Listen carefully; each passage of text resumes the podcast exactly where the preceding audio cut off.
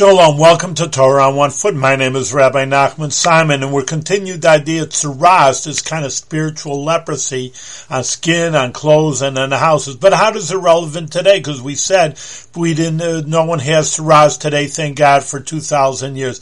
On the other hand, that if we can have a idea that tsaras is like in Gullus, because what has happened with tsaras? What's the punishment? You gotta be sent out of the camp. Well, that's what's happening in Gullus in exile we were sent out of Israel, we're sent away from the Beis Hamikdash to temple, and we don't have it for the last 2,000 years.